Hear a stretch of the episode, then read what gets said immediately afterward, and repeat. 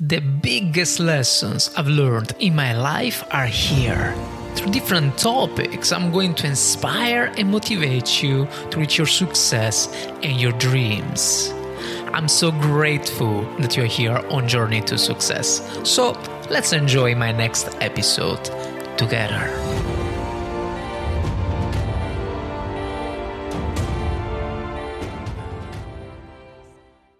Hey, Catherine. Uh, Fabio here from the Fabio Podcast, from Failure to Success. How are you today? I'm doing very well today. Thank you. All right. So, before we begin, I want to express my genuine happiness to have you here with us. It's uh, truly remarkable for me talking with people who achieve success in areas where many others give up, you know, making mm-hmm. uh, maybe excuses.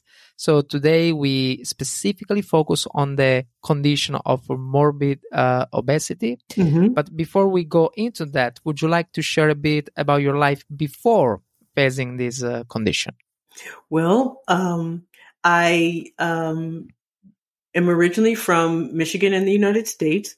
And when mm. I was 10 years old, my family moved to East Africa. And I came back to Michigan as a college student. I would say that it was the beginning of my journey towards obesity and that um, mine was related to stress and the hormonal changes that occurred as a relationship to that stress. And so starting from university, then going to medical school, then residency, getting married, having two children in three years, um, the combination left me an insulin dependent diabetic and also uh, very overweight, and my body did not like it very much. And then what happened? I went into congestive heart failure from my pregnancy, and it was then that I I really had to um, come to terms with my health. I was given a fifty percent chance of living five years, and that was twenty two years ago. So clearly, I was successful, but oh, wow. Um, but um, but it it left me uh, when trying to get help, I was often turned away and often made to feel very ashamed of how I was. And so I decided then um, that if I had survived, if I survived everything, that I was going to start a practice where I could help other people who were in my situation and in a way where they felt comfortable, where they felt that they weren't being judged and in the process of do of changing my health, I learned so much more than what I had in medical school. And I use that now. I became the doctor I needed and I now help other people um, with their journey. Beautiful, beautiful. So, um, evidently, you maybe you just needed these uh, uh, this whatever happened to you, and now we're going to discover actually. Uh, so you needed this uh, trigger to become the person that you are right now. Yes, it, well, it, it definitely the trigger to give me the purpose I needed. Give you right the purpose. Now. Um, I I've always wanted to be a doctor. I've always wanted since I was eight years old. I've always wanted to help people, um, and I've always felt that um, I wanted to be the type of person that helped the whole person. Uh, and yes. I use what's called a biopsychosocial approach. And so it's important, yes, to focus on the biology. And that's what medical school is for. But then there's also the psychology, the psychological makeup of people and the social environment that we all live in that contributes to our lives that is really important to pay attention to. And so I I do all of that and I paid attention to all of that, not just for other people, but also for myself. I still do that. Wow. And uh, what was the cause? I mean, was more something uh, g- genetic or there was uh, some external trigger that mm-hmm. initiated uh, uh, this condition? It was both. Um, both. As we can see with many things, it's a combination of nature and genetics and also situate situational. So um, there are many, many. There are people who can gain weight, gain the same amount of weight that I did, yeah. who would not become diabetic. Um, there are, but there are many people who probably would have been the exact same. Well, there were people who were in the exact same stress, stressful situations that I was in, whose bodies did not react in a hormonal way. So they didn't gain the weight that I gained. Um, I've been doing this now for many years, over 20 years. And what I see is that you can take two people, you can feed them the exact mm-hmm. same amount, you can have them doing the exact same amount of exercise, and you'll see one person one person will react one way and the other person will react another. And that's genetics. And so that's where um, it's almost like a, a, a perfect storm is created with the combination of your genetics in a certain environment that triggers everything. Yeah, yeah, and uh, I totally believe in this. I, but I, as you said, it's um, it's it's both reasons, you mm-hmm. know. So I believe that's about genetic, but I also believe that uh, we exaggerate as well. I can. I'm gonna take myself as an example, right? So.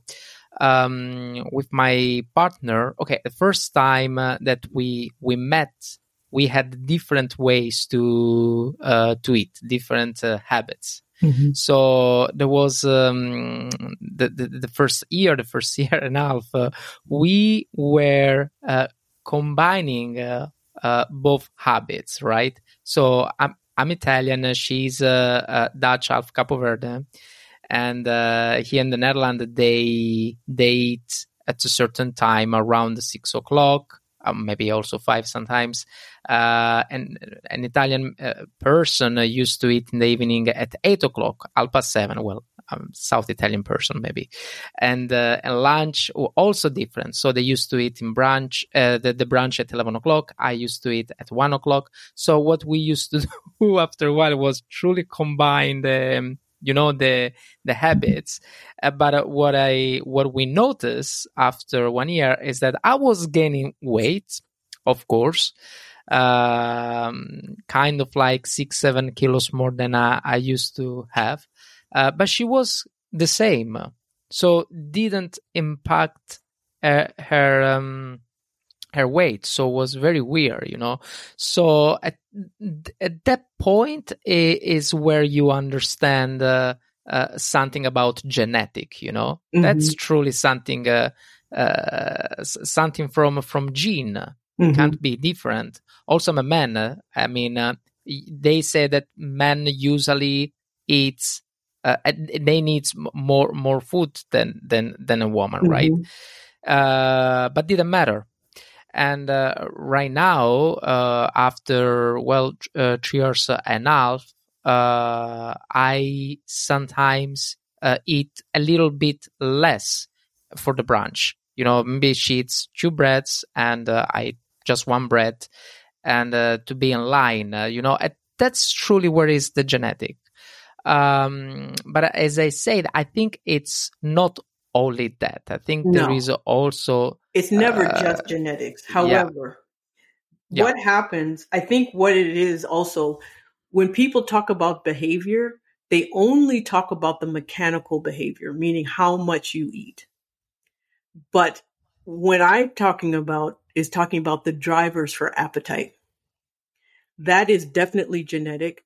What you, so there's there's three components. So you have your biology, but your biology also affects your what your body does with food, yeah. but your relationship with food as well, and your ability to avoid certain foods. If you're only eating something out of habit, it's very easy to then stop it. But if you're eating out of your body telling you you need to eat it, then it sets up cravings. It sets up uh, behavioral issues and, and it's a psychological thing. And so often what happens, particularly under stress, particularly with certain genetic components, particularly with hormones, is that it acts on your brain itself to make you eat. So it becomes more of a compulsion. Um, and so when we think of it in terms of beha- other behaviors, we recognize it for what it is. But when it comes to food, somehow we tie it to a personal failing rather than it being yeah. the same reason that people smoke, the same reason people, you know, drink alcohol, the same reason people use drugs. It's the same thing. And that happens more than I think we realize. And mainly the reason we don't realize it is simply because of what it's tied to. When we think obesity, we tend to think it's more of a social construct and how we react to it. Yeah. And so it's a combination yeah. of all things. What you described was biologic as well as social. Mm. And so, you know, there it takes all of those things to control it. So what my feeling is that it may not be as much of an issue as people say it is, but it is definitely one of the ways to help control and get people under control and back to health or to health uh, using that tools in order to control that aspect of weight gain. It's a, it's a, it's interesting. Uh, um, well, back to my ex- example, you you you say something true. Actually, I'm a person who work from home uh, all day. I only go out to to do my 30 minutes or 40 minutes gym. Mm-hmm. Um, but uh, in my uh, empty times in the house, I uh, I used to eat Mm-hmm. sometimes you know after one hour maybe i used to take some chocolate and after two hours maybe i used to take something else and that's of course affect the body something that i'm doing right now uh, and it's clearly hel- uh, uh, helpful is uh, um, um, every time i'm i'm hungry i i just drink uh, water mm-hmm. and uh, and then i'm i'm good for lunch and dinner so that's also something very important. People don't talk so much about how much uh, water, drink water is uh, uh, is important, you know. Mm-hmm. So and the people don't drink so much. I don't drink so much either, but I, I notice that it's very important to keep clean the body, but also to uh, to throw away uh, things that they are there you know and mm-hmm. they shouldn't be there mm-hmm. and that's a good help to to lose also weight or uh, am i wrong no it is true but what water does it does a lot of different things it helps your body di- to digest food better so that you absorb the nutrients from the food that you eat so that it sends the message to your brain that you have eaten many times our cravings are based on things that we need, certain vitamins, micronutrients that we need. And so we crave certain things because that particular food has what our body needs. And what water does is it helps us, um, that helps those micronutrients, those vitamins, those minerals to become more available to us. And so that helps. The other is like you mentioned, there's a mechanical component. When your stomach stretches, it sends another message to your brain saying that you've eaten, that you're full, and therefore to stop eating or to stop drinking. And so drinking water helps with that. It also helps flush the kidneys of toxins. It helps the liver. It helps digestion. I mean, avoiding and just getting all the extras left, you know, left over out of the body. What water does not also, well, the other thing that water does is that it makes you hydrated. Sometimes when we're dehydrated, it sends a message to our brain that we're hungry instead of thirsty. And so being hydrated helps with that. However, what it doesn't do is when there's a central component being driven by hormones and being driven by uh, what I what is called glucose dysregulation, our body's ability to determine how much we should eat, when we should eat, what we should eat. There is um, our brain is very sensitive to certain chemicals and water will not change that. And so right. that's the only part where water won't play a role. But in every other aspect, yes, it plays a huge role. But I mean, okay, okay, okay, catch it. But I mean, in your case, uh, you mentioned something very important before. You said that in your case was, uh, yes, genetic, but uh, also there was uh, an external trigger, as understood. Mm-hmm. So, what was this uh, trigger, Catherine, in your so case? what it, it was stress. So, what stress does stress. in the body is it raises the cortisol, the hormone cortisol. And what cortisol does is it pushes the body towards diabetes. Okay. If you're already predispositioned through genetics, through other things to be diabetic, it will push you completely, it can push you completely into diabetes. And that's what happened to me. I have a very strong family history of diabetes. So the other thing that cortisol does, it starts, starts a vicious cycle of making your body unable to regulate the one thing that makes you gain weight. So you gain weight, it makes that regulation worse and so your cortisol levels then go up even higher, which then makes it even worse. And it starts this very vicious cycle. And it's very hard to break because it's not related to muscle. It's not related to food. It's just related to your body's reaction to food.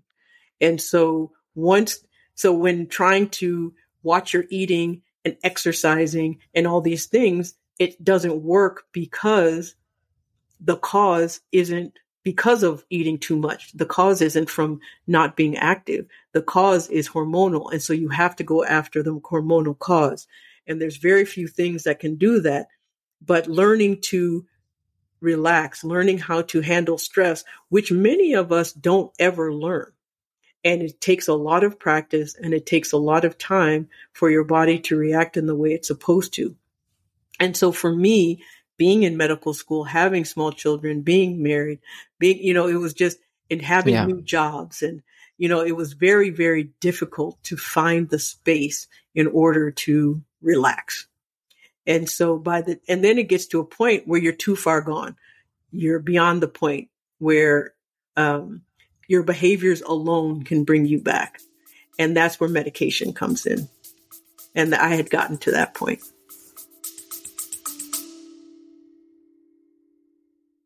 Before we go through, if you're enjoying this podcast, please consider taking just three seconds to share it with someone else. It is a small gesture that could make a big difference in someone's day. Now, sit back and enjoy the rest of the episode.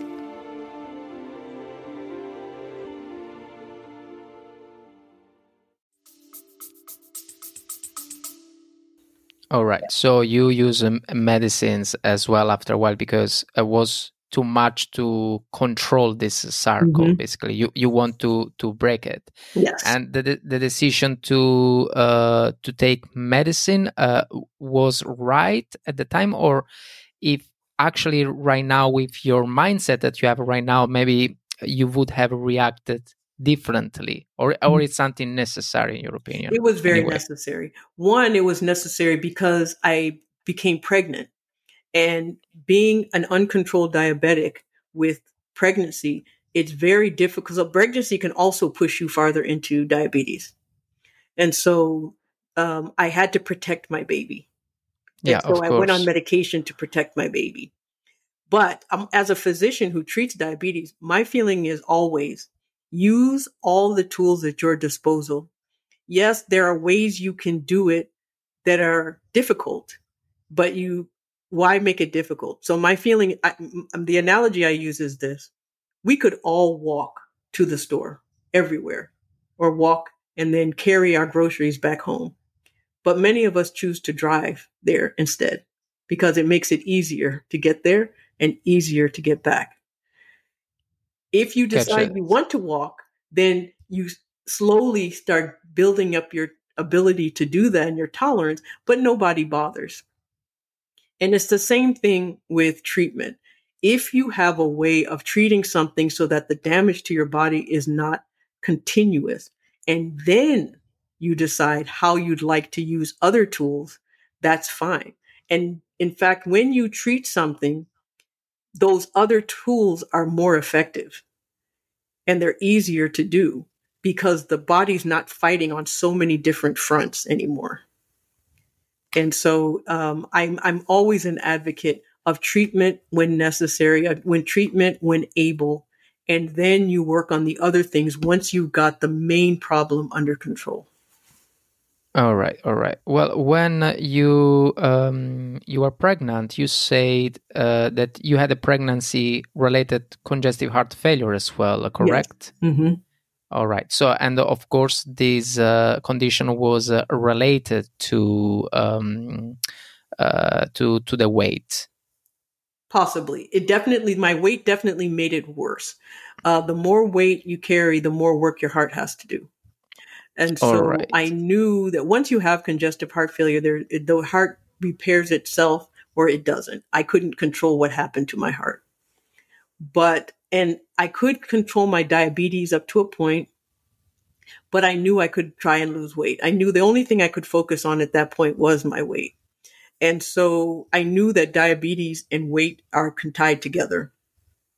And so I worked really, really hard to get my diabetes under control with diet. I couldn't exercise because of my heart, but I used medication and I used diet. And eventually I lose, lost weight to the point where I was able to come off the medication. All right. Uh, well, um, what was the the the? Um, I mean, what what did you feel uh, with the the congestive heart failure? Like, what was the the feeling? It was like um, irregular heartbeat. Uh, what was it? It was shortness of breath. It felt like I was drowning when awake. Okay. Wow. Um, it would, my lungs were filling with filled. When you have congestive heart failure, the type that I have, your lungs fill with fluid, and so you get very, very short of breath very, very easily. So at that time, you know, I couldn't stand up and brush my teeth at the same time. I couldn't walk and carry my baby at the same time. Um, I just didn't have the physical capacity to do a lot of what we take for granted. Well, no, yeah, sorry. Go, go, Catherine. No, I was just going to say that, you know, when your heart starts to fail, it affects every yeah. single other organ system in your body, including your brain, including your moods, everything. Okay, okay. Well, I mean, uh, uh, you had a different issue. I think after a while you just decide uh, you know what i i'm done. I, I want to lose weight. I think was something like that or was more a process a step by step that made you decide to to lose weight? So it was more a trigger that uh, say to you you know what i'm to lose weight or was more uh, a slow process? Well it was a trigger. I i well this is the thing what happened um, I knew I could o- o- losing weight was the only thing I could control. Everything yeah. else was out of my control and out of so. And I what triggered was that I had two babies and I wanted to see them All grow right. up, and I was being told that I may never see them grow up. And so I focused on my weight, but I focused really on getting my diabetes under control if as best I could. Um, I wasn't doing the cooking, grocery shopping, or any of that. My husband took had to take over everything, and you know, so he was very strict. But even with his strictness of keeping my food the way it should be, it only did so much. Um, I realized also at that time, as a physician, I, I I test for this a lot and I treat it a lot that I was severely depressed which is common after pregnancy, which is also common with heart disease. And so I decided to start also by treating my depression. And so the combination of treating my depression gave me the motivation and the discipline I needed to then focus on my diabetes, to then focus on my weight loss, and then got me to a point where I could, um, where I started improving physically. Yeah. My heart started improving. Okay, so it was a combination of uh, of different things that put mm-hmm. you out from this circle, as yes. Understood. I mm-hmm. think, especially the children. I think that that was maybe the the main reason. I guess mm-hmm. it was, and the other though is at that time we did not have the medications we have now to help with yeah. obesity.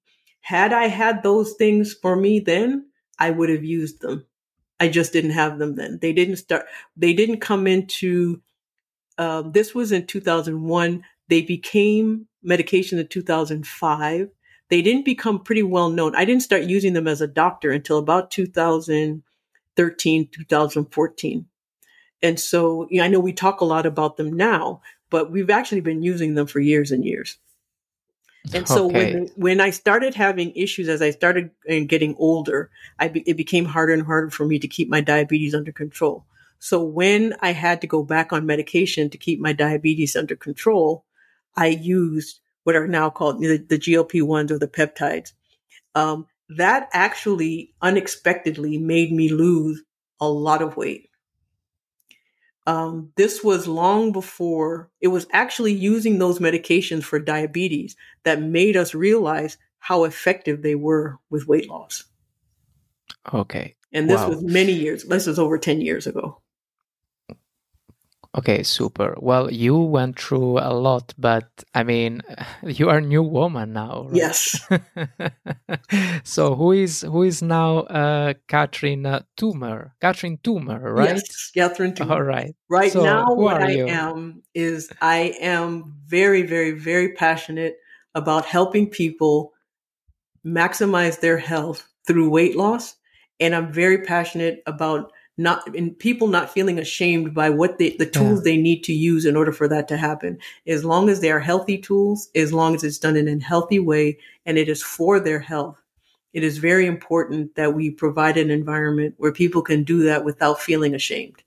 And that is who Catherine Toomer is right now. I'm still a mom. My daughters have I watched my daughters graduate from college and now on to their master's degrees. That's great. I've been married 30 years and you know, which is you know, the fact that I'm lived long enough for that to happen. Um, I, you know, I am basically, I'm essentially living the life I said I would live if I survived what I did survive. And that's where I am right now. Lovely, Catherine. Thank you uh, so much for sharing your um, your powerful story. Really. Uh, before we conclude, is there anything else you would like to to add or say to the people? That every, for everyone's journey is different. And that whatever your journey is, whatever you have to do, you just give yourself grace and understand and not compare yourself to someone else in their journey. That you have to, has to fit within your life and how your life is and what's best for you. Beautiful. Thank you so much, Catherine. Really, thanks and uh, and take care. and thank you for having me. Here we are. Congratulations, you just finished my entire episode. So, the only thing I ask is to take a moment to give Journey to Success a rating. By the way, thank you so much for being here on Journey to Success. I'm very grateful. Thank you and see you next time.